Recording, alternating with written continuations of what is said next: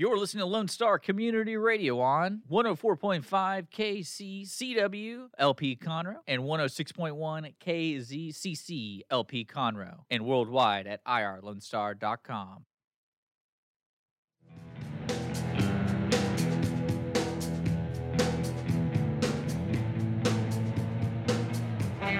Good afternoon and welcome to the Legal Connection with Toni and Cheryl. Toni Lynn Collins and Cheryl Ellsworth Jahani are the hosts of this program. We are two Texas licensed attorneys, and we have the Legal Connection every Tuesday from 12 to 1 p.m. on 104.5 and 106.1. And you can also listen on irlonestar.com and you can watch us live on Facebook and also send us messages on Facebook, questions. We'd be happy to answer them. Uh, we do this radio show as a public service to help our listeners uh, work their way through legal situations or just for general legal information. Uh, today, Toni and I are going to be talking about ICE changes and, you know, just some basic costs uh, that were surprising to me, Toni. When I started looking into ICE and what was spent nationally, I was in complete and total shock. Mm-hmm. But we're going to be talking about ICE and we're going to be talking about the uh, Brett Busby, the uh, the uh, 14th Court of Appeals judge that Governor Abbott just appointed to the Supreme Court of Texas. Right. Yeah. So uh, let's just get started on um, uh, immigration. Let's talk about that Okay. first, okay?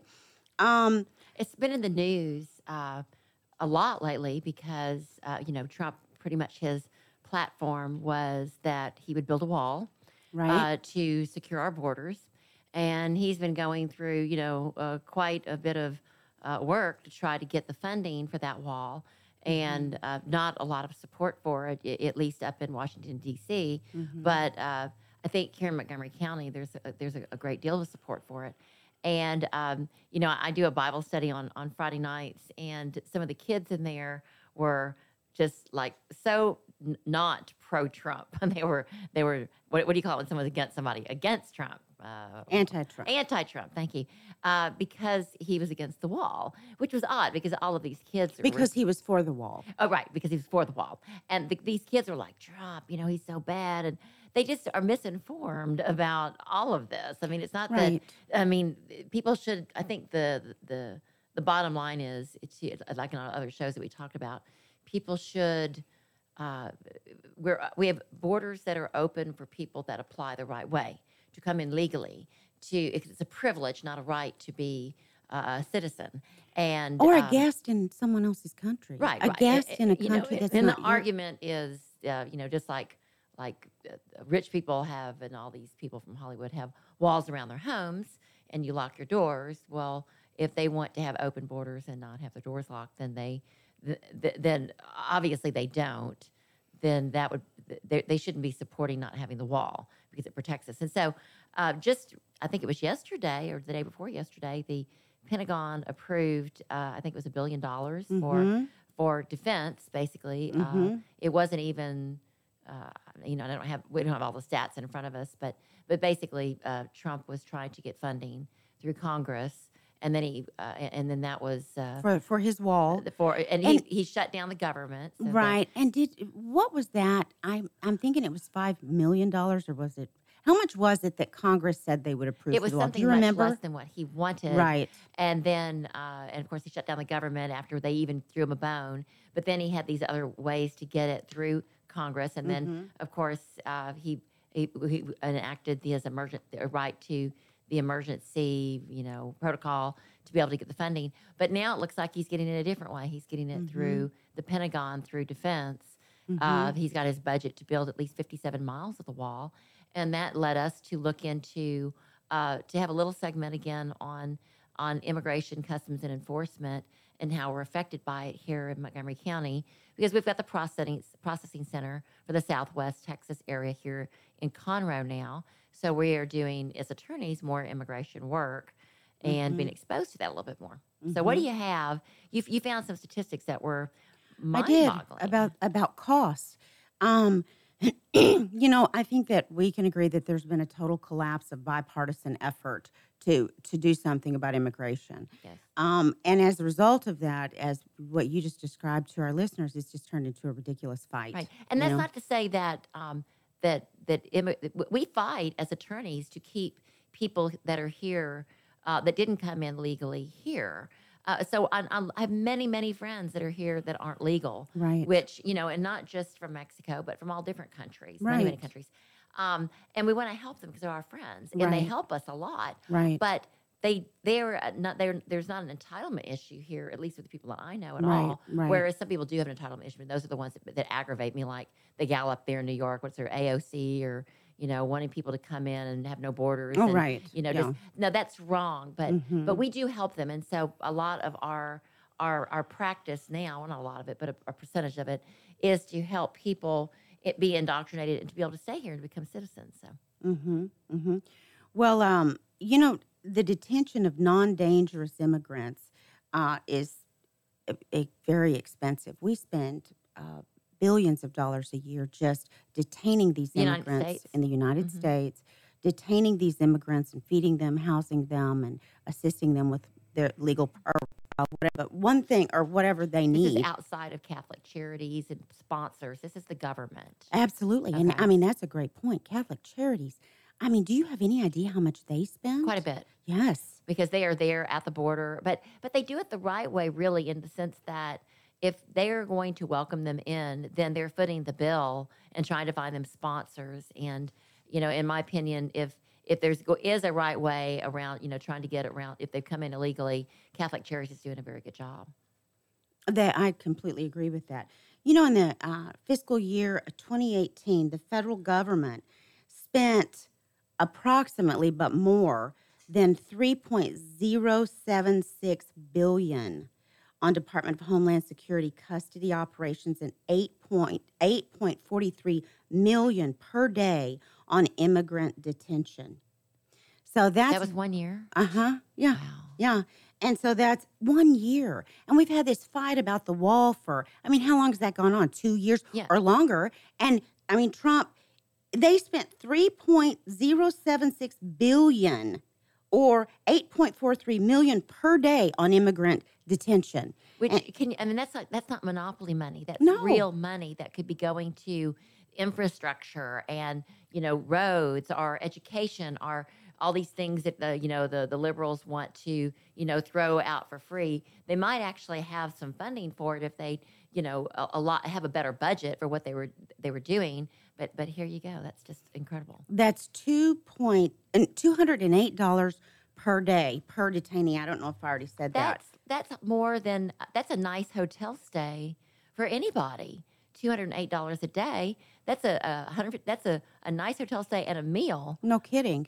I mean, we were talking before the show. I could live on that, you know. Uh-huh. But these these are interesting t- statistics. Okay, so basically, what Trump has done is he's ramped up the detainment of everyone, nonviolent criminals and Mm-hmm. uh, people with not no criminal record Mhm. and people with criminal record. Right. We're seeing it now because we're getting a lot of calls for people that are all of a sudden picked up by ICE, hmm but they're not just all of a sudden picked up. They're picked up and maybe nonviolent or non- non-criminal, but it, eventually, just like our our, uh, our guest uh, had come on before, Shiva, uh, Ms. Shiva Gill, uh, she had told us that eventually they will get picked up. It's just a matter of time because they're not. I guess they're not really hiding in plain sight. They're actually living here. But if any traffic violation, um, for any reason, and what we're getting a lot now is angry uh, spouses or girlfriends are- that get mad and Mhm. they say, "Hey, ICE, there's somebody here. You might want to come t- pick them up." And ICE will come get them, They sure and they will. take them over to the Montgomery County Processing Center here Mhm. off Hilbig that they just built. Mhm. Which again, I'm going to give them a great big shout out. That is an amazing facility. It's beautiful. It's new. It's clean. It's Mhm. fresh, and it's huge. But on the other hand, it's also a detention center. It's a Mhm. it's a, uh uh I guess a limited security or el- I, I, actually it looks like a high security detention center where people that get picked up stay, and that's where we're going a lot now. hmm And you know, bef- uh, so we're going to talk some more about that. But I just want to give you a rundown. You're talking about per year. In 2010, we spent for ICE operations uh, 1.771 billion. In 11, 2011, we we spent 1.799 billion. In 2012, we spent 2 billion. Uh, in uh, 2013, 1.994 billion. Mhm. In 2014, 2.255 billion. This is billion. So all around two billion, uh, more or less. Uh, last year, we spent 3.76 billion Oh dollars. Oh my gosh, it doubled. It doubled. And you know why that is? And we were discussing this earlier. It's because at first, people that were coming over the border were believing that they were going to be turned back or be arrested. And then suddenly, because it was like the, I guess I'm just going to blame it on the liberals, because in a large part it really is. They saw that Trump's hands were tied. And so, and I believe that they also had, they organized a lot of these marches from Honduras and from Central America up right. um, that they saw they could come over in droves. And so we've had to ramp up all the security to keep all kinds of people out. But that's why. At first, it had gone down because people believed that the law was going to be upheld. And then when they saw, oh, look, they don't know what they're doing, we can just come on over. Uh, they And were coming over in caravans, and they still are. hmm That's so true. So, I think it's a it's a relevant topic. I mean, we There's the part about, you know, people they're separating the kids when Obama was doing that all along.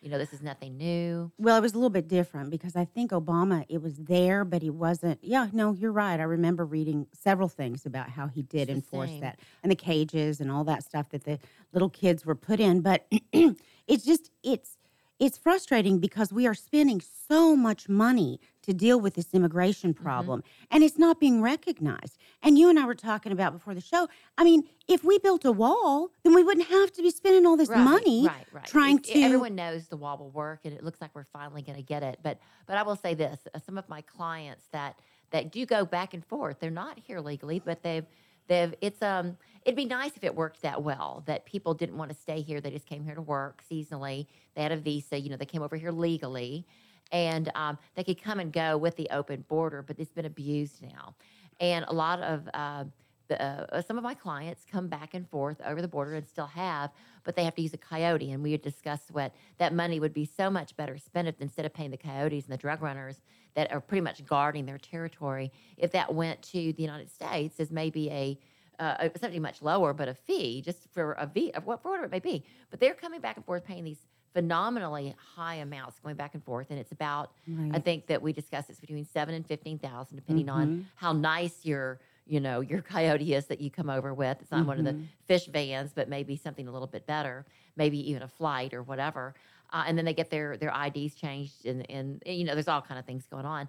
But um, what I learned because of the caravan, uh, that some of my clients are telling me that they're getting basically what amounts to a group discount because what was um, eight to nine thousand dollars on the average to come back to the United States and make sure they got here safely back up into the Conroe, Houston area, you know, not or just this region, Mhm. um, has now lower. It's now about six thousand. So they're if they this. come over in these large groups, Yeah, because it's such a large group that they're getting basically a group discount, and they're they're still coming back and forth, and there doesn't really seem to be a lot of anxiety about, you know, uh, as long as as long as ICE didn't pick you up and you're not incarcerated, that seems to be their biggest fear. Coming back and forth is not a big deal. But again, the people that I'm dealing with, they're not criminals. They're just workers, Mhm. and they don't have family here. They're just Mhm. guys that are coming in and they're working. They're doing the all the work that's keeping Conroe and the Houston area uh, developing as quickly Well, but what is. about the fact that we're going to take a, a break here in about 30 seconds? But what about the fact that all the money that they make, they send back to Mexico? They take it out of our economy. They do, but on the on the same turn, they're they're uh, spending money in our economy to rent and to pay uh, for food and clothing. Mhm. So they're they're not stealing or anything. They're just working, and yeah, they are sending it back, but they're not making that much that it's making that big of a difference on our economy. All right, we are going to take a quick break. We're talking about ICE, and we'll be right back.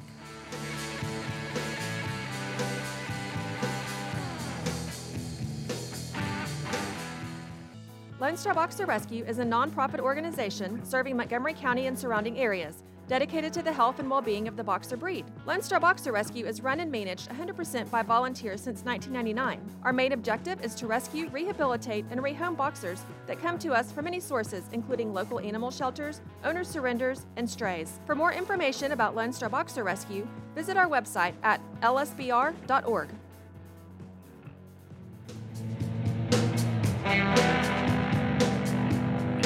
Welcome back to the Legal Connection with Toni and Cheryl. Toni and I are here today talking about ICE. We've been talking about immigration. And we're not about, not my ice and- skating. Not her ice skating. This is immigration, customs, and enforcement. Okay, so Toni, um, you, so you were saying you've been to the detention center here. It's Yes. beautiful. Mhm. Tell us a little bit about uh, a client or something, some sort of interaction that you have. What you Um, do? Which I'm going to be dragging you into shortly because there is such a demand right now for people that are picked up in these facilities. And um, you know, we had the um, the the ICE detention center at Export Plaza, which was near the airport for many many years, and it's Mm-hmm. got like about I think maybe 400 beds. And you know, I, I'm going to be off a little bit since I've never actually worked for ICE, but I was talking to one of the the officers that works there. But they closed that because they're they're they're by contract. Um, they're like they're like like prisons. They're contract prisons for detainees. And so they built a new one over here, and many of our detainees ended up at the um, the Dwayne Dwayne Corley. Listen to me. Sorry, Dwayne Corley. I didn't mean that. The Corley Detention Center has nothing to do with Dwayne Corley, who's a very uh, good attorney here uh, that offices around the courthouse. But um, I always think about him as maybe he's a relative of somebody that had started it, to name his Right. namesake. But um, but anyway, the Corley detention centers where many of our um, detainees were were housed, um, if they were kept here and they had some other federal issue, and and then they built the the new Montgomery County Processing Center that's uh, just behind the um, behind. I say behind it. If you go, if you drive down Hilbig, and the further you go down Hilbig, which is where the driver's license place is off First Street, you'll first hit the Montgomery County Sheriff's Office, and then you hit the Dwayne. Uh, say it again. The, the Corley, Corley Detention, Center, Detention not the Dwayne Corley Detention. the- That's the Corley Detention Center. And then um, they they built a new facility at the end of that block, and so it's 806 Hilbig. And um, I had a lot of calls of people that were recently detained, and a lot of them don't speak English. And so uh, I'll go down there, and I have generally I'll go down there with um, maybe a a, a, it, it, rosary book or uh, something that's religious because they have it translated English and Spanish, and it helps them to learn English. But what really surprised me was many, many of my my new clients have been here for years. 15 years and they just have not acclimated to learn English. And they really don't. They they kind of hit like I know Spanish. I should know much better Spanish for the number of clients I've had that are that are, are Hispanic, but um but I don't. But that's I don't need that to survive. These are people that aren't here Right. legally and to be able to survive they should learn English, which is a requirement to become a citizen I know. you need to know English, and you need to know a little bit of history. And so, um, my uh, so when you go down there, you have to uh, get what's called an EOIR uh, if you're an attorney, an EOIR uh, number, and that stands for for some kind of immigration number. But it basically is a license to practice immigration law. Uh, and you can get on their website and be able to see where your clients are and what their status is and that kind of thing. So I got there. It's really easy um, uh, if you're an attorney to uh, to get this, and then there there's certain procedures and certain forms you have to fill out in order to go to what's called a um, gosh, I forgot the name of the hearing, but it's basically so that they are uh, they want to stay in the United States and they want to get a bond. So it's a hearing to to get a bond so they can stay and then argue the reason while on bond that they should be able to stay here permanently. And we've gone over this on our previous shows, whether it's asylum or they've got family ties or you, uh, uh, you know, the, the, the, gazillion types of visas that you could have here.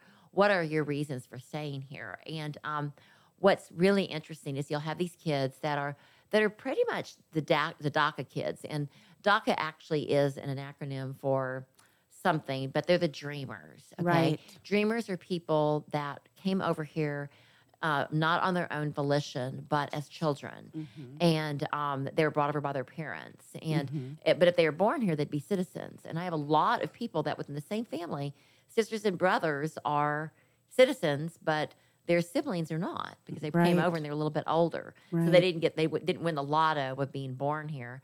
But there's a big, big thing about anchor babies, people coming over and having the baby here so that they can uh, have that tie and the child will be a citizen. And I've had several cases where um, there, there there was some question about the midwife and them really being born here.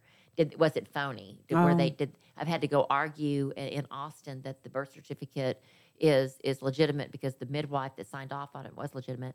I have a there's a whole uh, uh, like I don't I don't want to say gambit, but there's a there's a, an industry basically of midwives signing off on birth certificates, and they weren't really born in Texas. Wow. Um, it's just a lot more prevalent than you think. And it's because to be a citizen or to be in the United States Such is a big such deal. an important privilege. And but a lot of people surpass that privilege and they come over, and that's what we're talking about right now. Right. Is um, the people that come over that have been here for a while. Okay, so uh, example, Typical typical client. I have a, a I have one client right now who has been here for 14 years. Mhm. Um, How is- old is the client? He is about 30.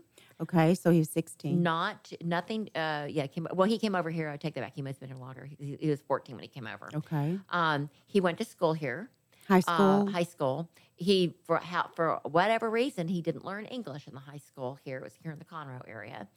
Uh, actually, I think it was Willis, but it was in the Conroe general area. And um, he didn't put a lot of effort forth to becoming a citizen. And he didn't marry, has no kids, which is actually good.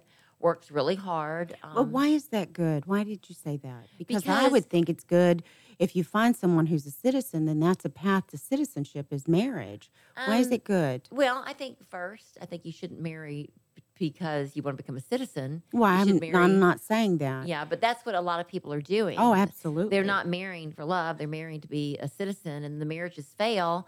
And then you've got these broken homes, um, which is not a lot of times, but many times you have the broken home because of that. And um, so, but let's just say that they didn't marry for whatever reason. They didn't marry, they didn't have kids, but Mhm. they're good, hardworking people, Mhm. and they've been in the United States for a long time, but they haven't actually acclimated. They've just kind of felt, you know, they've been living the good life, I guess. Uh, Right. they're part of some of their families are citizens, some are not. And this is a person that's got a really bad um, argument to stay in the United States, even though they've been here for 15 years, because they haven't tried to become a citizen. They haven't learned the language. They don't. They haven't gone through those steps that that. Although we didn't have to, because we were born here, we Mhm. we I guess won the lotto that way. Um, that that things that you have to do if you are you are not so fortunate and you want to become a citizen. What people do when they wait in line and they take the their number in line, they they they fill out the forms, they do what they have to do to become a citizen. That's what all people that have come over here illegally should do because it gives them that much better of a chance of staying. Mhm. Now, there was, you know, back in 1986 when Reagan gave everybody the um, amnesty, Mhm. a lot of people that had been here for a certain time, the people that met the requirements got amnesty. That was wonderful, and it was supposed to, to be the end all. I'm going to give amnesty to the people of here. I'm going to cut them some slack, but don't do it again. It didn't really stop anything. People kept coming over. We had no wall, and um, so I have a lot of people that that uh, are citizens through amnesty that basically brought some of their relatives over, um, or, or however they came over, and they didn't get the chain migration. It, it for whatever reason, some of these people that came over kind of dispersed into the, the woodwork. Uh, so my client that has no uh, marital uh, status, has no Mhm. children, Mhm. um, didn't learn, that didn't isn't in school, Mhm. uh, working really hard. He's got a difficult case because he's not running for. He's, there's no asylum issue. It's Mexico. They've got beautiful coast to coast resorts. Um, there- there's Right. no argument for it to be here now. Uh, saying that, I'm, I have to go. I'm going to be representing him in a hearing, and I've, you know, it's like 26 pages of argument on why he should get a bond and be able to stay here. But it's not as easy of an argument if you can meet the other criteria. If he came over illegally, if he had come over legally, it'd be a much easier argument. But he didn't. And even uh, maybe if he had parents here, but he does have parents here, but they're Mhm. not legal. Mhm. You know, it's been enough times that's that's passed since Reagan gave everybody amnesty that it's not so it's it's a little bit more difficult. He was actually dating a woman who got the Reagan amnesty, who doesn't speak any English, who is a hard worker, but she's a citizen now. But um, he's only thirty and she was fifty, and it was crazy. I mean, Mhm. that does not look like a dating situation, and it certainly is not going to look like a dating situation or a marriage situation to the immigration right. court judge. Mhm. So, um, so people, if you're out there and you're not here legally and you speak English, or you know some people that don't, start looking, going online, look to what it takes. To, it is going to take to be a citizen. Read up on it. Find out those those ways to become a citizen. Start working toward it, or you may get picked up and end up in ICE and detained for months at a time at this two hundred and eight dollars a day night or a cost night to or the whatever. taxpayer. How long was your client in ICE? Um, he has been in ICE now for about two months, and he doesn't he doesn't done anything wrong. Yeah. He How no did he get record. picked up? What happened? Uh, his uh, girlfriend, The 50 year old? yeah, the the the fifty year old's daughter, who's close to the the guy's age but a little bit younger, um, was just sick of him hanging around the house. She didn't like him, so the daughter called ICE and said he's causing trouble here at the house. So they went to the house and they made up a story that um, he was drunk and you know belligerent. The problem was they they arrested him for public intoxication, but he wasn't in public.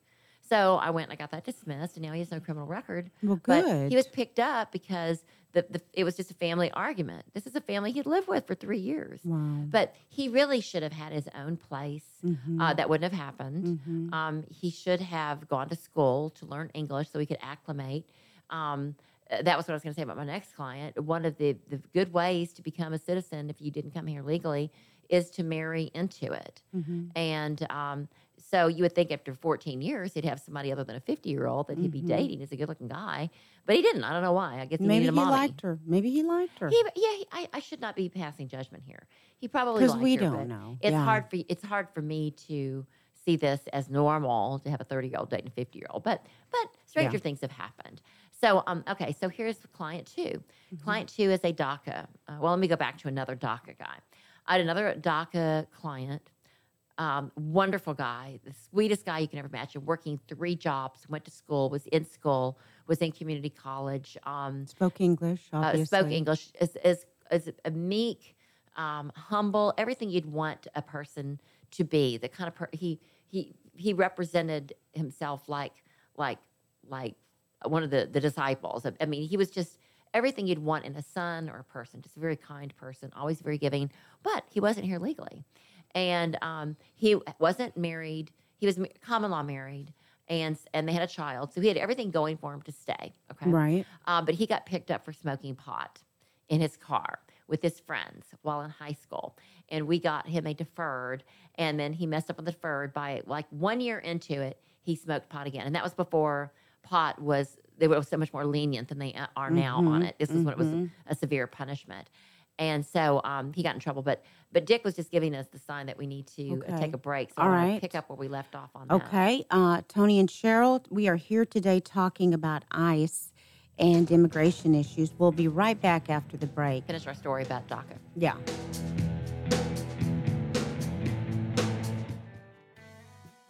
A Lone Star Community Radio is Montgomery County's radio station with talk, music, weather, and traffic for Montgomery County. Have a question or comment about one of our shows? Want to know how to reach a host? Just contact the station at irlonestar.com or call in and leave a message at 936 647 3776. Get involved with your community with Lone Star Community Radio.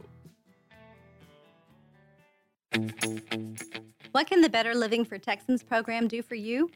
You can learn how to increase your consumption of fruits and vegetables, choose foods that are relatively inexpensive and good to eat, make your food dollars last longer, prepare quick, nutritious meals, help your children learn how to eat healthier snacks, and much more. Our program is committed to helping people like you improve your health through providing research-based nutrition education in a friendly, cost-free, and relaxed environment. We are Texas A&M AgriLife Extension, helping Texans make their lives better.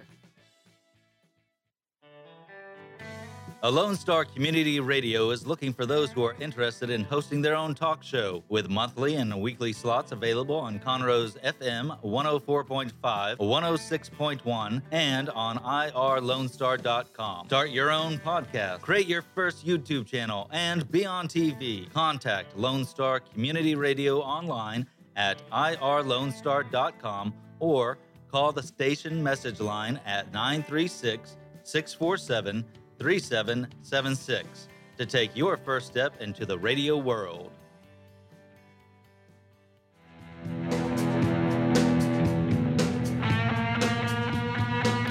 Welcome back to the Legal Connection with Toni and Cheryl. Toni and I are here today talking about ICE, and, and we're going to wrap up the ICE conversation, and then we're going to talk about the new Supreme Court Justice, Brett Busby, that was appointed by Governor Abbott. Um, Okay, Toni. So you were in the middle of your story about yes, this. It's a tale of two cities. DACA. Um, we have two different. Um, uh, the examples I'm going to give are two different DACA clients that I had, meaning they were dreamers. They were people that came over here at one or two years old that spoke very good English and Spanish, so they had like bicultural. Very, very nice people. I mean, you would never uh, the, the kind of uh, per- person that you would hope that your daughter would meet because they were just cute and humble and church going the whole bit, right? Mhm. Um, but uh, two different scenarios completely. Uh, one uh, uh, dreamer is what they were called uh, at when Obama came in, because they were very young at that time, that um, ended up uh, holding down three jobs, working really hard, um, had basically, uh, I think he had actually had gotten married at that time, had a daughter, but he wasn't a citizen. He hadn't worked through the paperwork to be here legally. And um, he had gotten picked up for smoking pot and then didn't finish his um, pretrial intervention properly. And so he had that on his record. And, um, it- but he kind of was, uh, uh, you know, uh, kind of living, uh, what do you call it, uh, in, in, in, he was operating in, in blindside or when, you know, someone's, he was functioning, but he wasn't being picked up. And I forgot what, the, he was in, what do you call it when somebody's in plain, plain sight? Oh, He was functioning in plain sight, but he wasn't here legally. Right. He just hadn't. He just kind of got lax lackadaisical about it. And then, lo and behold, um, he was going through a speed zone going into his where he lived over here in New, uh, not New Caney, but um, New Waverly. no, not New Waverly, but one of the places off of uh, 59 and, and off of 59, uh, kind of close to New Caney. And uh, he was going down the uh, the street at like two in the morning. He got pulled over for going more than 20 miles an hour, uh, going through this one speed trap. But it was two in the morning, so obviously that wasn't should have been enforced. But the police officer was looking to, to give someone a ticket. Well, one thing led to another, and he was so afraid that he was going to ICE that he escaped the police car, and Oh, they charged him with escape, but it wasn't really escape. He just leaned over and he opened it with his hand while he had handcuffs on. And one thing led to another, and he had like nine charges against Oh, him. no. And it was like, how am I going to keep this guy here? I love this guy to death. I mean, he was the sweetest guy. He was only like 24. And um, I was able to get the, all of his cases dismissed because the police officer that stopped him had. Um, had lied about um, his record. Anyway, it was a bad police officer, a nice guy, but he had he lied about how he got that job, and that's how he ended up in New Caney and not in the Houston Police Force or whatever. Mhm. And uh, so I was able to get doing my work as an attorney. All the they were just dumb cases. He should never have been stopped to begin with, and I got him dismissed. And so he was able to stay, and now he's a citizen. So that worked out well. Another client, though, um, he was married and had a child and was working towards citizenship. Another dreamer, but his wife and him got at odds with each other, and he kept calling the. She was calling the police on him Oh, and he got uh, an assault charge. And we got that dismissed, and then we got another assault charge. We got that dismissed, and she was making it up. Uh, she was a snobby little girl from Memorial High School. Ultimately, though, um, he uh, he his parents didn't want to help him get out anymore because he kept going back to this girl. right. The girl called again. He pled on a deferred. They picked him up, took him to ICE very recently. I said, "We're not gonna, we're not letting you stay because of an assault. We don't care." They didn't actually. They got married, but they got a divorce, and they were living together again. So they were like Mhm. they couldn't, you know, keep Yeah. away from each other. Mhm. Um, he had custody. It was really, really sad. He had custody. She was a drug addict. Um, he ended up getting. We couldn't get him a bond over here in ICE, and he ended up being deported. Mhm. Um, he called me when he got to the border. He's trying to get back so he can take care of his son because he had a reason to be here. What happened to the son? The son is now still with the drug addict girlfriend, uh, but uh, CPS may get involved because his parents weren't here legally. Mm-hmm. Um, he's trying to get back over here, and his only way to get back, because he has a record now, Mhm. um, was to marry a citizen. And so he said he was here since he was one, and he's like 25 now. I take that back; he's like 30 now. He was here a long, long time. Um, he has now got a fiance. He's going to get married by proxy. But his journey was really interesting. What they do is he got he got he went ahead and said, "Well, just go ahead and deport me." They take you over to the closest uh, port of entry to. I guess it's not really a port, but it's the basic. Uh, it's the entry to Mexico, which is um, what's their uh, name? Uh, Laredo, New Laredo. Mhm. New Laredo, oddly, is on the Mexican side, and we have Old Laredo, which is on the, the American American, side. side, So they take you to Laredo, they dump you off, they uh, they give you just enough money for a bus, and everybody gets bussed over to Monterrey. That's the only the only bus ticket in town is Monterrey. Hmm. So he's in under Monterrey, which is like a little mini Houston, except for it's. He said it's not as much crime as he's expected. He was expecting drug lords and what have you, but they don't pay anything. They pay like ten dollars a day. It's like third world country wages. He wanted to get a job at a resort. He couldn't get one, so he's getting ready to get married and come back. That's his ticket home is to get married to someone he met here. Hmm. So that's kind of how it happened. It wasn't as bad as he thought it was going to be, but it was still pretty bad. All right. Wow. Well, that's interesting. So, you know, this is a very costly thing. And I mean, I can't even imagine how much we spent on all of that, you know. Mhm. But uh, we want to talk about Brett Busby, his recent appointment to the Supreme Court Yes, of Texas. And you have a little story about Brett Busby eh, because Uh, he swore me in. yeah, so yeah, interesting. Yeah. And the the way I know him is um, I've never practiced before him in any court, Mhm. but um, I went to watch a number of 14th Court of Appeals oral arguments. Mhm. Um, just you know, if you've got time, if you're down there, if I'm doing in between doing jail visits and and cases. Um, I should stop in if there's a, if there's an argument going on. It's very fun to watch. It's to be very quiet, very polite. You'd be dressed appropriately. It's Mhm. al- almost like going to church. It's very formal. But uh, just go in and watch a First Court of Appeals or 14th Court of Appeals argument. So interesting. Mhm. And he, I watched him. Um, he was uh, over several cases, either as the uh, I don't I want to say the the head judge, and I'm, I'm using the wrong terminology, but there's three judges that listen to the arguments, and he was either one of the the side ones or he was the presiding. the judge. presiding judge. Thank you. Mhm. And um, but I, he always had the most fair questions. He was always such a humanitarian, and he treated everyone with such respect. Not the way a lot of the judges did, where they kind of talk down to you Mhm. and they try to have a gotcha question.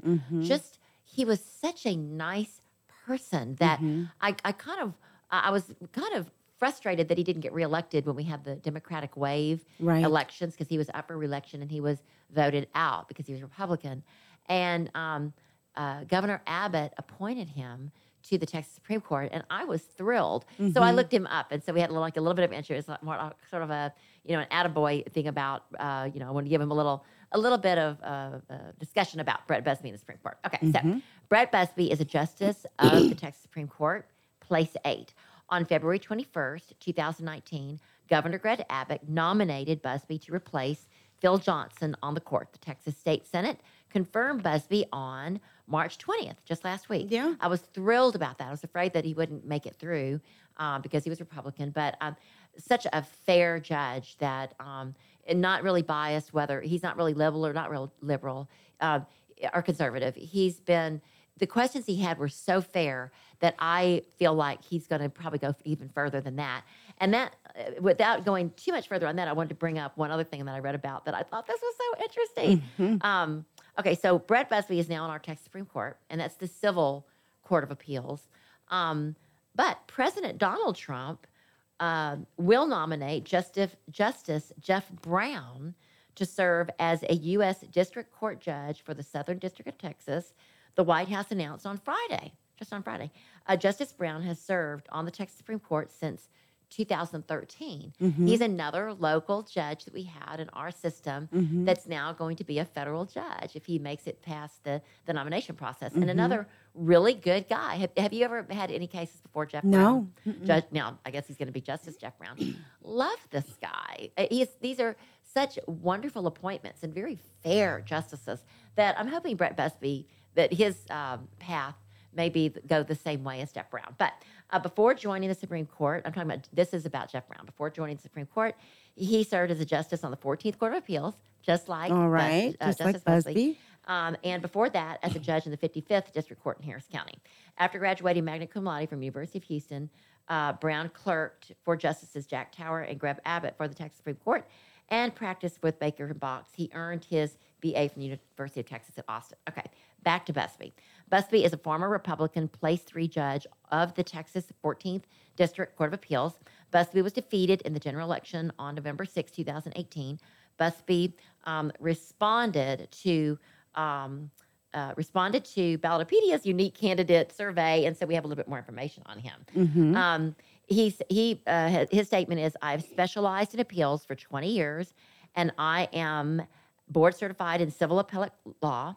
I began my legal career as a law clerk, clerk for the U.S. Supreme Court, which I did not know that. Before taking the bench, I was a partner at Bracewell and Patter- Patterson. Listen to me, I'm giving my age away.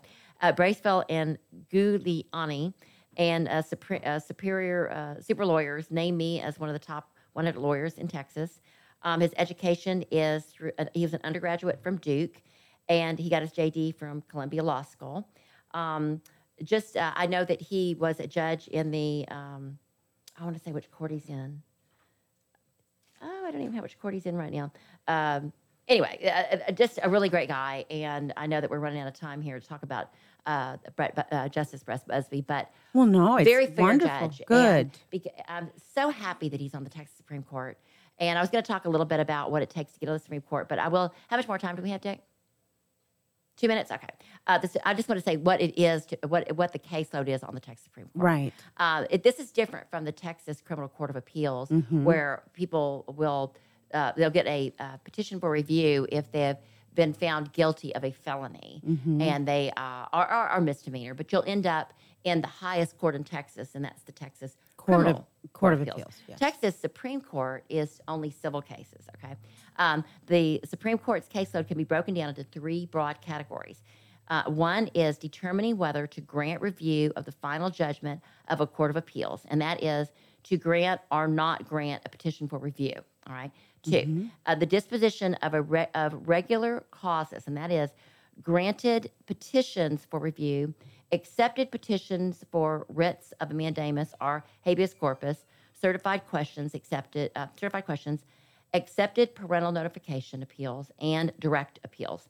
And the third is uh, the disposition of numerous motions related to petitions and regular causes of, of action.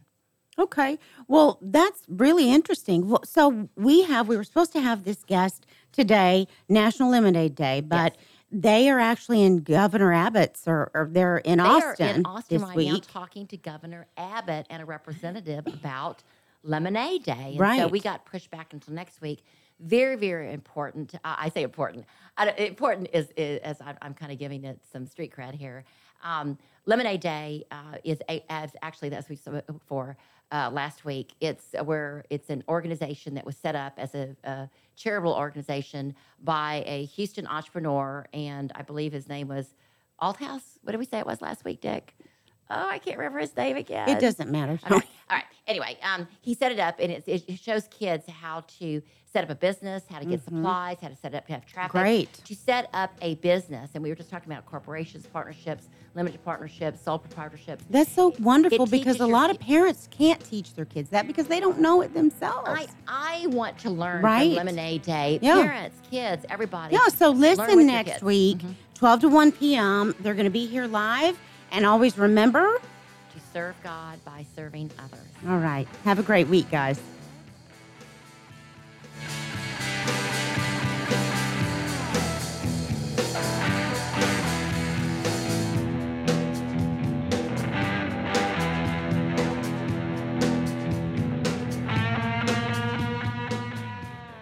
Thanks for checking out this show on Lone Star Community Radio, Montgomery County's community radio station. This show is owned and produced by Lone Star Community Radio and recorded live from the LSCR studios in downtown Conroe, Texas.